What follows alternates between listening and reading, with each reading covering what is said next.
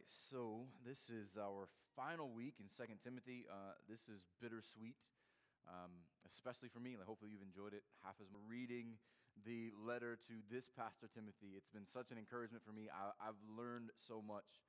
And so, we're coming to the end of the letter, uh, which, as we've said several times in this book, is also the end of Paul's life. And last week, we talked about how getting to the end of your life draws some clarity and and so, as Paul draws closer to seeing his Savior face to face, the one who is faithful and true, the one who he has relied on, the one who he has ministered for and unto all these years, for 35 years, Paul ministered. And uh, now this will be the last city he ever sees, the city of Rome. He's in a jail cell, awaiting his trial and uh, martyrdom. And so there is a bitter sweetness leaving this earth, but going to see his Savior, and a bitter sweetness leaving this book. Um, but I want us to go back. At the end of Paul's life, I want us to look at the beginning of Paul's life, as this will be helpful as we see where he's come. Because long before he followed Christ, he was a Pharisee. And in his heart was a murderous desire to pursue and persecute the church of Christ. He committed evil deeds in his heart. But when he met Jesus on the road to Damascus, or more accurately, when Jesus met him on the road to Damascus, everything changed. His life would never be the same and he would follow in his Lord's footsteps until his death. And so, one of the things we're going to see in this sermon uh, is the parallels between Paul and Christ at the end of his life. Uh, there's also going to be many parallel passages, many of them from Acts. Uh, there are so many texts that describe and expound on Paul's ministry. So get very familiar with where the book of Acts is. Right, we're going to start with the beginning of Paul's conversion in Acts chapter 9. Uh, and we're going to see the Lord's purpose to call Paul, to use him and preserve him. And so then as we go through, we'll see the parallels for the Christian life for us as well. So, right at the beginning of Acts chapter 9, this is kind of the dividing line in the book. Up to this point, Jerusalem is the focus and the original 12 apostles are the focus, but then here, uh, Paul becomes the focus. But we have to know who Paul is before we can see how amazing this letter is at the end of Paul's life. This is Paul. So, uh, just a quick note a lot of people think, well, when he was converted, he changed his name from Saul to Paul. No, in those days, most people had two names. This is his Hebrew name, Paul is his Greek name. That's all that is. So, Saul associating with the Hebrews now, notice when he, his ministry goes to the Gentiles, he takes on his Greek name and leaves his Hebrew name behind. But here, very much a Pharisee, Saul, still breathing threats and murder against the disciples of the Lord, went to the high priest and asked him for letters to the synagogues at Damascus, so that if he found any belonging to the way, that is, Christians, men or women, he might bring them bound to Jerusalem. Now, as he went on his way, he approached Damascus, and suddenly a light from heaven shone around him.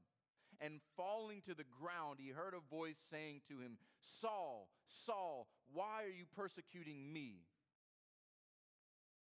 And he said, Who are you, Lord?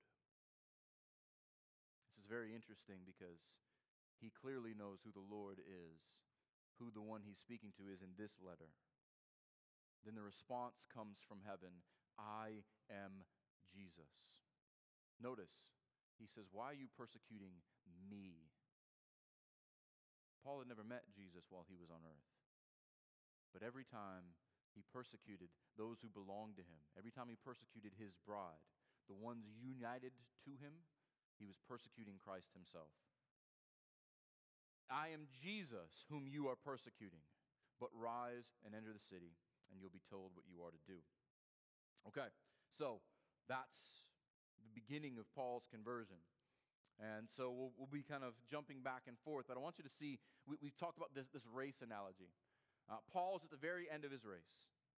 Uh, it's, it's not glamorous. He's sitting in a jail cell. He's in his late 70s. He's, he's moving slowly. Um, he, but he is not discouraged. He may not be running physically, but he is sprinting with his pen, and his soul is very much alive. One of the first things I want you to see between Paul and Jesus is uh, God, John's gospel especially shows us the last night of Jesus' life from chapter 13 on. We see the last night of Jesus' life in chapter 14, 15, 16, 17, all of these encouragements that the church has. Jesus, on his final night before the betrayal and the crucifixion, wants the disciples to know what is most important.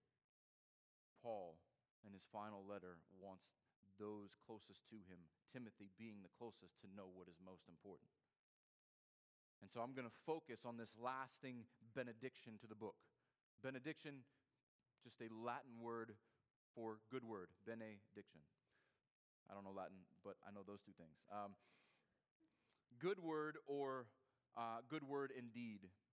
And so the benediction is actually only one verse, verse 22, but think reading verse 17 and 18 leads it well into that. So, verse 17, uh, and you, you'll see the connection here in a moment. But the Lord stood by me and strengthened me, so that through me the message might be fully proclaimed and all the Gentiles might hear it. So I was rescued from the lion's mouth. The Lord will rescue me from every deed, evil deed, and bring me safely into his heavenly kingdom. To him be the glory forever and ever. Amen. The Lord be with your spirit. Grace be with you. Let's pray.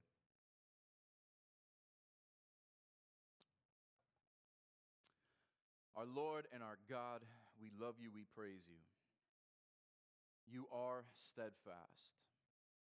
For those in this room who belong to you, we know how comforting those words are. The Lord be with you. Grace be with you. In Christ, you are with us. In Christ, we have grace upon grace upon grace without measure. There's no shadow of turning. We, so, we sang so many great songs leading up to this. The throne of grace which we approach, the stillness of our soul in the trying times, the greatness of our God when the difficulties of life come. We sing those because they're true because we have to, because we need to. We need those reminders. Not because you change, but because we easily forget.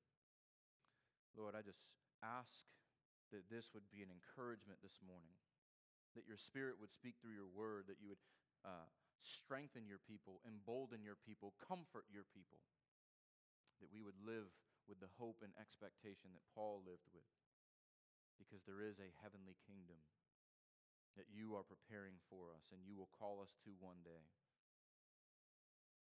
And it would cause, and I ask that it would cause us to run and finish our race well, sprinting through the finish because we get to see you.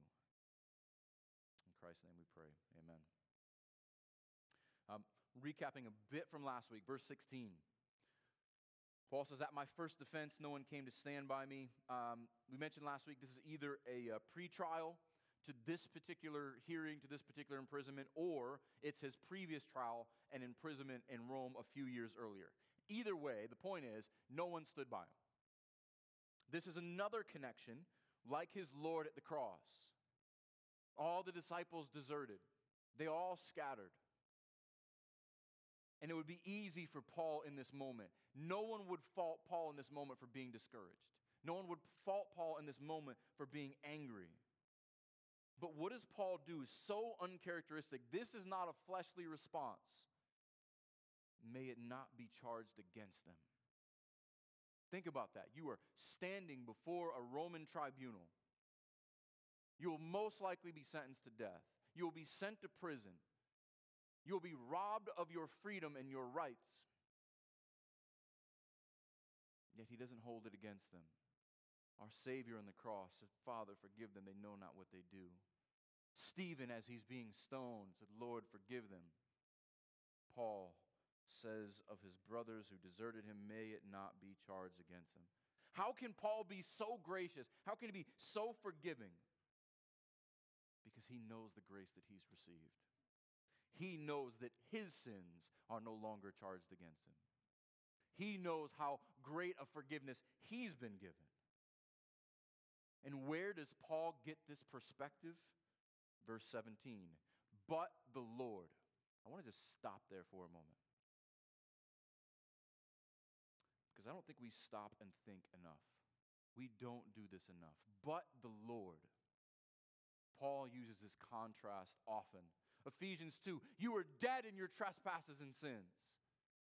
You were walking according to the wicked ways of this world, but God being rich in mercy. The gospel is a declaration of but God. All sinfulness comes from us, but all goodness comes from Him. I was deserted. I was alone. I'm being ready to be killed, but the Lord. Again, in this, he is like his Lord, he is like his Savior. Jesus says almost the very same thing. John 16. We've looked at John 16 33 quite a bit. But if you go one verse earlier, here's the context of John 16 33. I want to read both of them. Again, this is the last night of Jesus' ministry. He's going to go to the cross and or he's going to go to the garden in just a few hours and pray and be delivered over. Here's what he says Behold, the hour is coming. Indeed, it has come when you will be scattered, each to his own home, and will leave me alone. Yet, but I am not alone, for the Father is with me. This is the context of which he says, I have said these things to you that in me you may have peace. Here's that contrast again. In the world you will have trouble, but take heart. I have overcome the world. In him you have peace. How is Paul so confident? He knows his Savior. He knows He's the same yesterday, today, forever. The one who is, the one who the one who was, who is, and who is to come, the Alpha, the Omega, the Almighty God. He is unchanging. Paul knows that if Christ has overcome the world, if I have peace in Him, what should I fear? If I am in Christ and Christ is in God, the Father was always with my Lord, He's always with me. Do you think about this? I want to ask you, believers, how often do you, you've heard the phrase stop and smell the roses. How often have you just stopped and smelled your salvation? It sounds funny, but why do we say stop and smell the roses? Because we're so busy, especially us, so many things bouncing here or there. We've always got something else to do. How often do we just stop and enjoy something as simple and beautiful as a rose, how much more beautiful is our salvation? How often do we just stop, put our phones down, turn off the TV, sit in quiet, and just reflect on how great a salvation we have? How often do you meditate on but God? The Gosens, born in iniquity, conceived in sin passed down from my father Adam. Everything I contribute is sin. The depravity of my nature bleeds through all of my veins, my thoughts, my emotions. I can't do anything good in the sight of God. But God, being rich in mercy, but the Lord and His grace sent His Son to be the righteousness that I couldn't be sent his son to stand in my place, sent his son to love me and die for me, show me mercy and grace, and not just grace for past sins, not just grace for sins that I am aware enough to ask for forgiveness for, but every sin I will ever commit in Christ are forgiven. This is the gospel. This is the Lord. This is why Paul is not discouraged. He remembers who his God is, he remembers the gospel. And I hope you do that. When you get when you struggle, when you're afraid, when you're discouraged, when it seems like everything is stopped against you, stop and remind yourself, but God, but the Lord. Here's how Paul reminds himself and he reminds Timothy. Going on, but the Lord stood by me. This is a theme for Paul. The Lord never left him. Paul was going to be used for God's purposes. There's a couple instances in Acts where it's interesting to see this, this language. Acts 23 11. Notice Luke employs the same phrase here. And why was it that the Lord was with Paul? The following night, the Lord stood by him and said, Take courage, for as you have testified to the facts about me in Jerusalem, so you must testify also in Rome. There's a theme here. Paul is called as the apostle to the Gentiles. The Lord stood by him because the Lord had a purpose for him. Again, in chapter 27, this is the, uh, the uh, marine chapter where they spend all this time on a boat and they're, they're, they're facing shipwreck. He says in, in verse 23 of chapter 7 For this very night there stood before me an angel of God. The Lord is always with Paul. To whom I belong and who I worship, whom I worship. And he said to those in the boat, Do not be afraid, or says, to Paul, Paul, um, do not be afraid. You stand before C- you must stand before Caesar. And behold, God has granted you uh, all those who sail with you.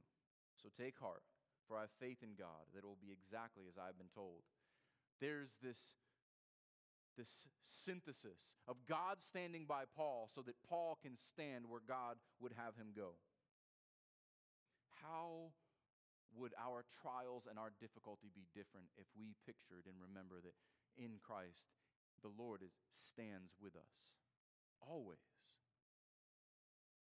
How would things in our lives be different when we feel like we're far from God?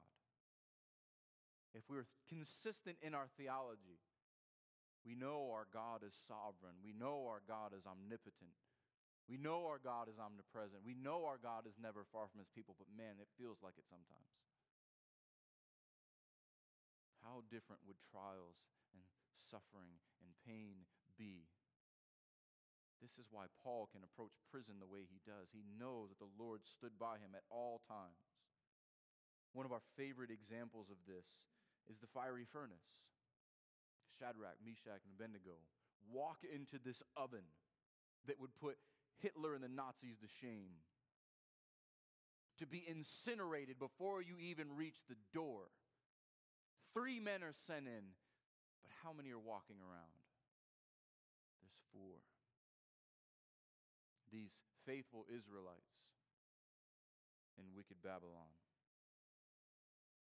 One, like a son of man, is walking with them. An angel of the Lord. Either way, the presence of God is with his people, especially in the fire. I love their declaration before walking in. Our God can and will save us. But even if he doesn't, we will always praise his name. We will never bow to your gods. Know that? That in Christ you are never alone.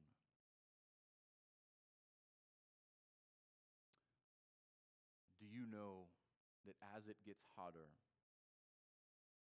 He is ever more close to you? I think we forget. We get so consumed with our own circumstances, we forget to trust in the Lord. Paul has a great reminder for us. In prison, I know the Lord is standing by me. And notice, he's not just standing. We do not have a God who is, who is disconnected from his people, who is apart from, eh, from his people. He is also strengthening him the Lord stood by me and strengthened me. So, it's a good question. Okay, what does it mean for Paul to be strengthened? If only we had a picture, if only Paul gave us a picture of what the strength of the Lord looked like to Paul. We have one, Ephesians 6. We know uh, there's, there's so many of these great children's lessons that we're getting in our in our text today the fiery furnace, the whole armor of God. Um, if you grew up in the church, you probably had a uh, felt board where you get to put the little helmet and the uh, belt and the uh, shield on, on, on the soldier. And those are good things, and we should learn those things. But why does Paul say it? Why does Paul go to such great detail in each one of these, one of these aspects of the whole armor of God? Notice the context. Notice why Paul is calling upon the whole armor of God and what he seeks to do in the church in Ephesus. Finally, be strong in the Lord in the strength of his might. Paul is describing his strength for ministry here. It's all one thought. Because notice what comes immediately after. Put on the whole armor of God. Where does Paul, Paul, what's your secret? Where does your strength come from? And why? That shows us purpose. Put on the whole armor of God, that, so that you may be able to stand against the schemes of the devil. This is how Paul stands in face of opposition. And he reminds them of the, the, the plane of their warfare. For we do not wrestle against flesh and blood, but against the rulers, against the authorities, against the cosmic powers over this present darkness, against the spiritual forces of evil in the heavenly places. The greatest battlefields are not the ones where people are shooting at you, it's the ones where your soul is being attacked. It's the, the, the, the spiritual battlefields of lost family members who are antagonistic to the gospel. When all the situations of your life weigh on you so that you begin to doubt God and doubt His goodness. When the enemies of the gospel seem to be winning, that, those are the real battlegrounds. And what does Paul say in those battlegrounds? Where does he find his strength?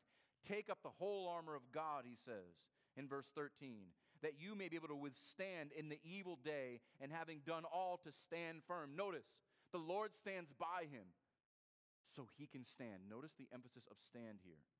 Stand, therefore, having fastened on the belt of truth having put on the breastplate of righteousness. Paul is dressing up a soldier here, getting him ready for the battlefield in every aspect, is what he has been given in Christ.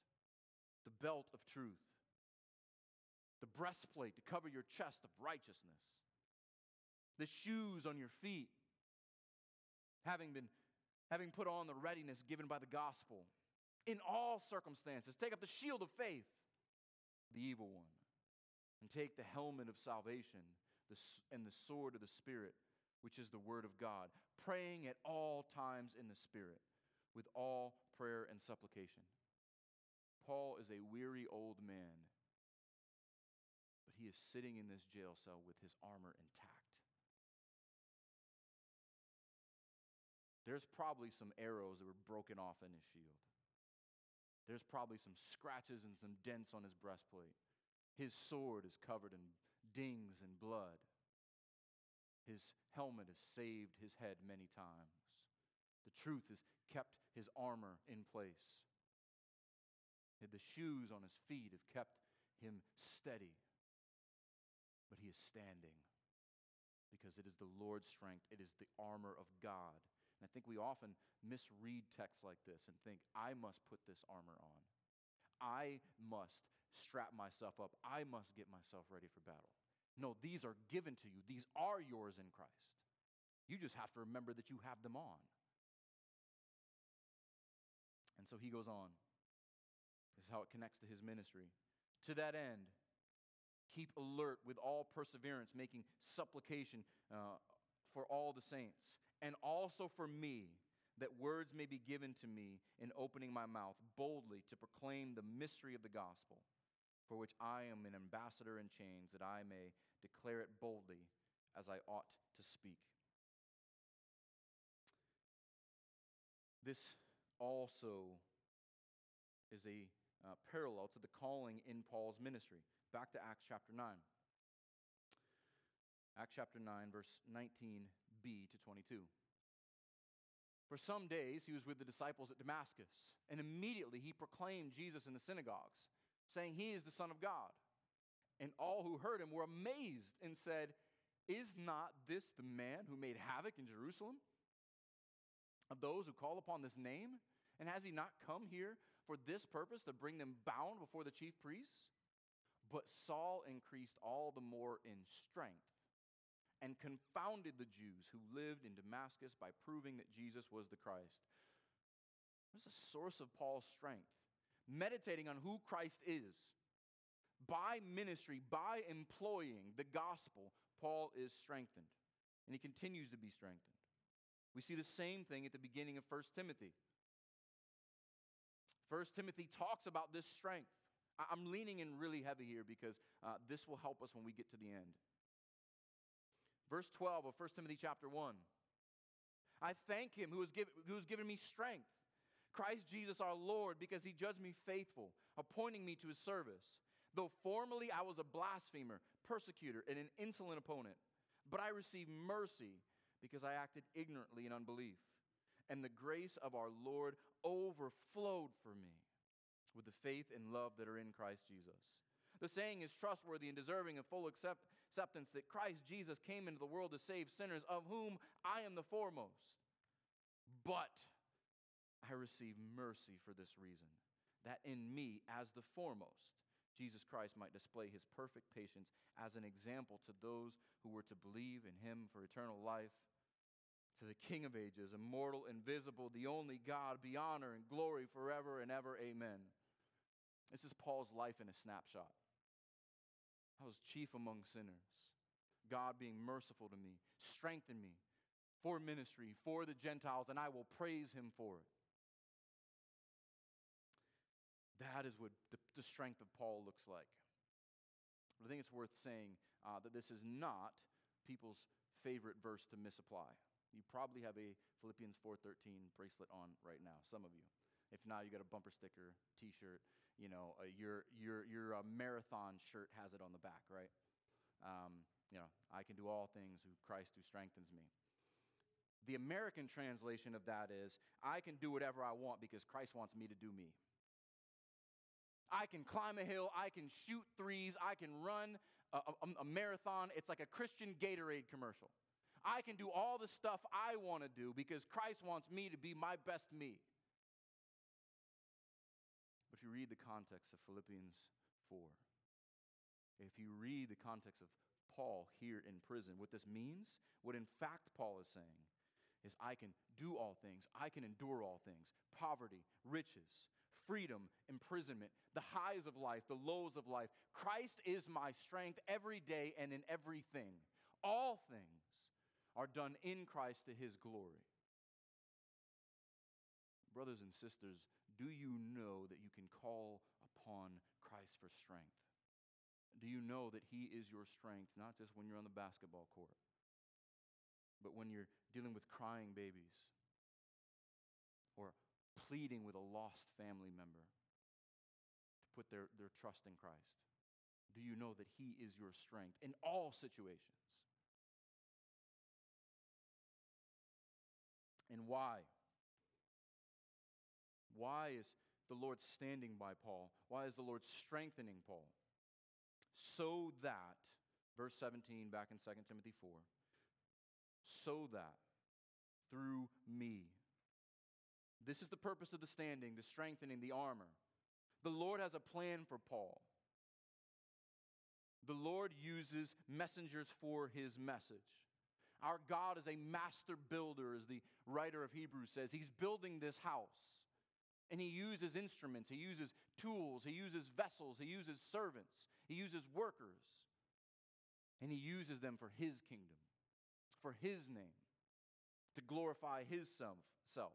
The Lord is doing all this that through Paul the message might be fully proclaimed. This is the message that Alexander opposed a moment ago. This is what makes him an enemy of God. He's an enemy of the message.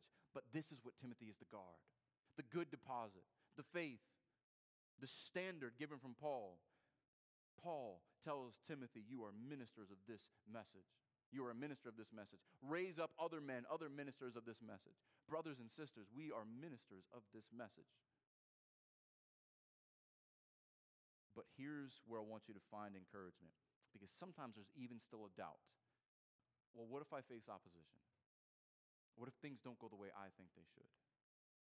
How can we be so sure that the Lord will sustain us in ministry? Don't miss this.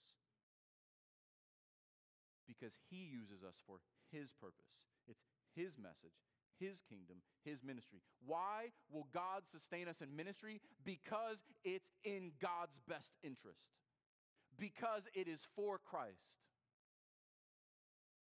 His purposes will not fail because He will not fail does not mean we will always have success in our eyes. But it does mean that everything God set out to, sets out to accomplish will be accomplished. And he uses Paul, and he uses Timothy, and he uses Titus, and he uses us to accomplish his purpose, to build his kingdom, to glorify his son. Did you ever think about that? That that's what makes ministry an encouraging and empowering endeavor because it is in God's best interest for God's glory. He started it, He will complete it. We get discouraged because we think we start it and we have to complete it. Get over yourself. You're a tool, you're not the builder. We've got a great builder. He's good and he does not fail. So when he stands by Paul and strengthens Paul, this message must be fully proclaimed. Paul told Timothy, preach it in and out of season. Paul didn't shrink back from the whole counsel of God. Wherever the, the Lord took him, he took his call as uh, missionary, apostle to the Gentiles seriously, going back to Acts 9, Acts 9, 15 and 16. But the Lord said to him, Go, for he, Paul, is a chosen instrument of mine to carry my name before the Gentiles and kings and the children of Israel. For I will show him how much he must suffer for the sake of my name. Paul knew this from the very beginning. He was called to the Gentiles. This is his ministry. Paul explains it further in Romans 15. Such a great text. He, he, he finishes his magnum opus, the, the book of Romans, by summarizing his ministry. Verse 14 of chapter 15. I myself am satisfied about you my brothers, that you yourselves are full of goodness, filled with all knowledge, and able to instruct one another. But in some points, I have written to you very boldly by way of reminder because of the grace of God given to me. Here we go. God gave grace to Paul to be a minister of Christ Jesus to the Gentiles in the priestly service of the gospel of God, so that the offering of the Gentiles may be an acceptable may be acceptable and sanctified by the Holy Spirit. Think about that. The fruit of Paul's ministry is an offering that is acceptable to God. The, the, the Spirit working in the hearts of those who are outside of the nation of Israel is worship and it is pleasing to God. Verse 17, in Christ Jesus, then I have the reason to be proud of my work for God. But I will not venture to speak of anything except what Christ has accomplished through me to bring the Gentiles to obedience by word and deed, by the power of signs and wonders, by the power of the Spirit of God, so that from Jerusalem and all the way around to Illyricum, can't pronounce these words today, I have fulfilled the ministry of the gospel of Christ. Here's another point where we should just stop and reflect and rejoice. Why did the Lord stand by Paul? Why did the Lord strengthen Paul and use him to fulfill the ministry? So that the apostle to the Gentiles might have fruit to his ministry. Brothers and sisters, we are the fruit to the ministry. Every time we read Paul's epistle to the Romans, every time we read Paul's epistle to the Corinthian church, every time we read the epistle to the Galatians and Ephesians, that we're still reading, every time we open our Bibles, that instrument, the apostle to the Gentiles, is still ministering to us his ministry is still effective today. This is how God uses instruments. Men, I wish, don't we wish our tools would last half this long? For 2,000 years, this one instrument that the Lord pulls out of Pharisaism, that the Lord redeems for a purpose, we are still benefiting from that today. God is playing a long game. We're so impatient. We're so trivial. We get stuck in today. God knew that he would call this one man, Paul, who would plant churches, who would encourage churches, who would preach, who would write, and we would still be bearing fruit and being blessed by that today. And the church will be blessed by this tool until Christ returns. And so, for this reason, Paul says, I was rescued from the lion's mouth. Um, it say literal lion's mouth? We don't know. Caesar, Rome, Satan, um, all these things essentially mean the same thing death. The Lord kept Paul alive. I'm not finished with you yet. I've delivered you for this purpose to plant, preach, write, encourage. Here's another one of our favorite children's story, stories Daniel and the lion's den. Why do we love the, the, the idea of Daniel sitting there with these, these ferocious beasts just petting them? Because it shows us how great our God is, how powerful our God is. You know why we love reading the story to children? Because when you're a child, nothing is more frightening than a lion. But our God silences lions in a moment, turns them into harmless little house cats. Paul says, I was rescued from the lion's mouth. If a lion can't eat if Satan can't devour me, what, who, who am I to fear? What am I to fear? Paul is alive because the Lord's purpose is, is not complete. So it is with us. You are here today because the Lord is not finished with you. The Lord rescues his people from temporary trials because he has greater aims. And that is a reminder that every day of your life is numbered, every breath is known. You cannot be taken from it one moment sooner. You can't stretch it out one moment longer. But God is sovereign over every bit of it. And so Paul can look back fondly in his rescue. So I want to set that up fully because when we get to 18, we're going to bring all those themes into verse 18. The Lord has rescued me, the Lord will rescue me.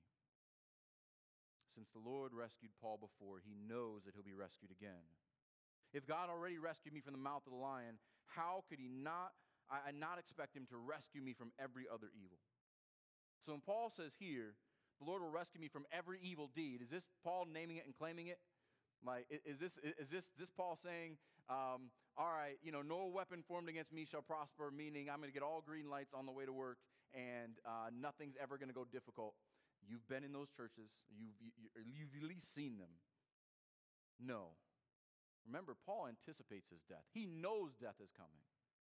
Verse 6, the same chapter I am already being poured out as a drink offering. My time of departure has come every evil deed, Paul's referring to his own evil and the evil that those in Rome may do to him. It's only temporary. Remember what Jesus told us in Matthew chapter 10, verse 28. And do not fear those who kill the body, but cannot kill the soul. Rather, fear him who can destroy both the soul and body in hell. This is what Paul is saying. Every evil, whatever you throw at me, do your best, Satan. Do your best, Rome. Do your best, Caesar. Get as evil as you want because you can only kill me once. I have a soul that will never perish. And so that is the encouragement that Timothy should hear and we should hear. When we read this, we remember that Christ is our Lord. Paul is our brother. Paul is not ranked above us. Paul is an example. We follow Paul as he follows Christ. Our God rescues his people. If Paul has this confidence, we should have this confidence because we are his people. And we have the greatest guarantee of our rescue on the cross because it was at the cross where Christ rescued us from every evil, primarily our own. But anything that had to be done or paid for was done on that hill. Now, does that mean that we're always going to be rescued from every situation or every difficulty exactly when, when, when we should? This is where we get selfish and we put ourselves before the Lord. Of course not. Because I want to remind you, Paul wrote this as well. 2 Corinthians chapter 11, verse 24. I want you to read this list next time you start to think your life is tough. 2 Corinthians chapter 11 verse 24. Five times I received at the hands of the Jews the 40 lashes less one, he said a moment ago, almost to death.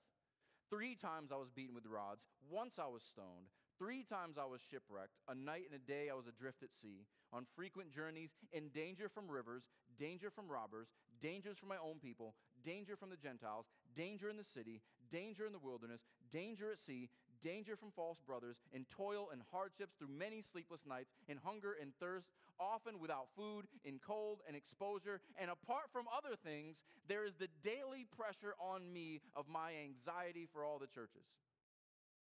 Man, I can do all things through Christ who strengthens me.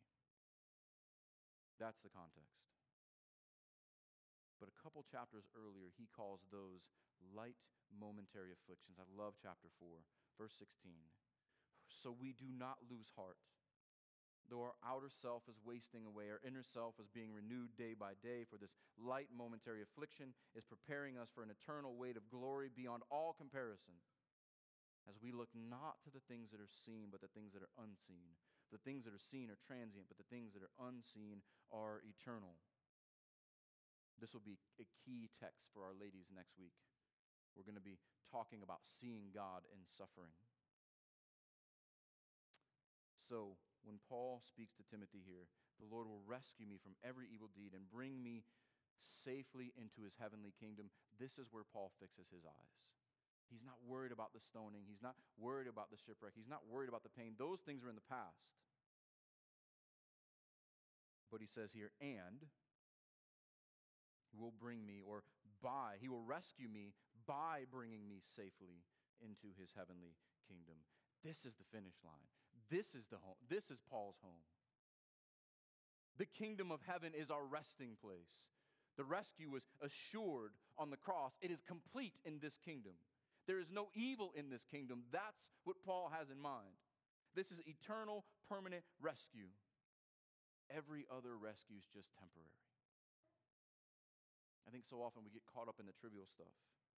What would be the point of being acquitted from a parking ticket, ticket and petty theft? But you get capital punishment for murder. I think so often we want to be delivered from this right now because I'm so consumed with today. Paul's like, jail's nothing, imprisonment's nothing, shipwreck's nothing. I have a heavenly kingdom to go home to. Satan would love to devour me, but he can have my body. I'll take my licks in this world because Christ will bring me home. That's Paul's perspective at the end of his life. We looked at Romans 8 last week. Nothing will separate us from the love of Christ heights or depths or dominions or powers. Nothing, because we are His. We looked at Philippians to live as Christ and to die as gain. This is why he exclaims at this point, To him be the glory forever and ever. Amen.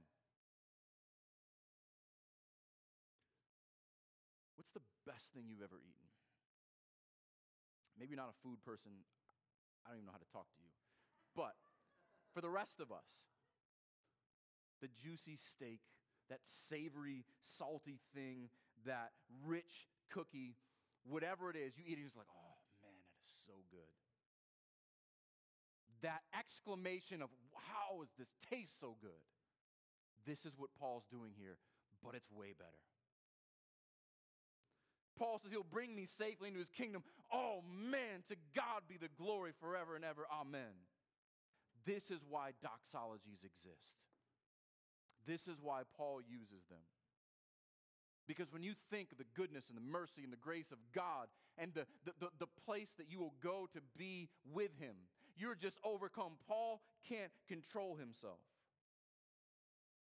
You look at the Lord's goodness and His faithfulness, and you think you're going to see Him one day, it's so good you can taste it. And you just shout, Praise the Lord. Taste and see that the Lord is good. For Paul, it is natural to see God's glory because that's where his gaze is fixed. He's not looking at the bars, he's not looking at the dirt, he's seeing the stars. Where your heart is. If you live by faith, not by sight, you will see his glory in all of your life. Paul doesn't lack anything in his little prison cell in Rome. That's why all this leads up to, up to verse 22. Everything Paul just says, when he says it again in verse 22, the Lord be with you. Everything he said about himself up to this point, he desires for Timothy. Paul is not saying this as if he doesn't know. Paul is saying this in confidence. This is a benediction, a declaration of fact. The Lord be with you.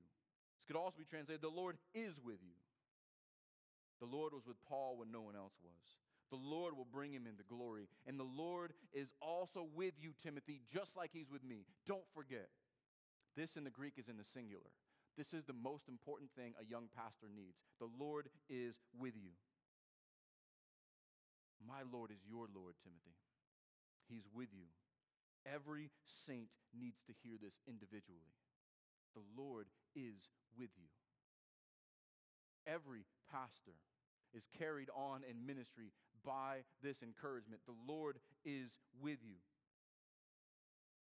This is why Paul looks to the glory that is to come, and he reminds Timothy remember verse 8 henceforth, from now on, there is laid up for me the crown of righteousness, which the Lord, the righteous, um, the righteous judge, will award to me on that day, and not only me, but also to all who have loved his appearing. It is ever before Paul's eyes. He wants it to be before Timothy's eyes. The Lord is with you. The crown is waiting for you. Love Christ. Look to his appearing. And the Lord will be with your spirit. This is intentional. What does Paul say here with your spirit? Timothy's strength will not come from his own will or his own abilities, but he will be carried upon by the Holy Spirit, united with his spirit who indwells him. This is not an external strength.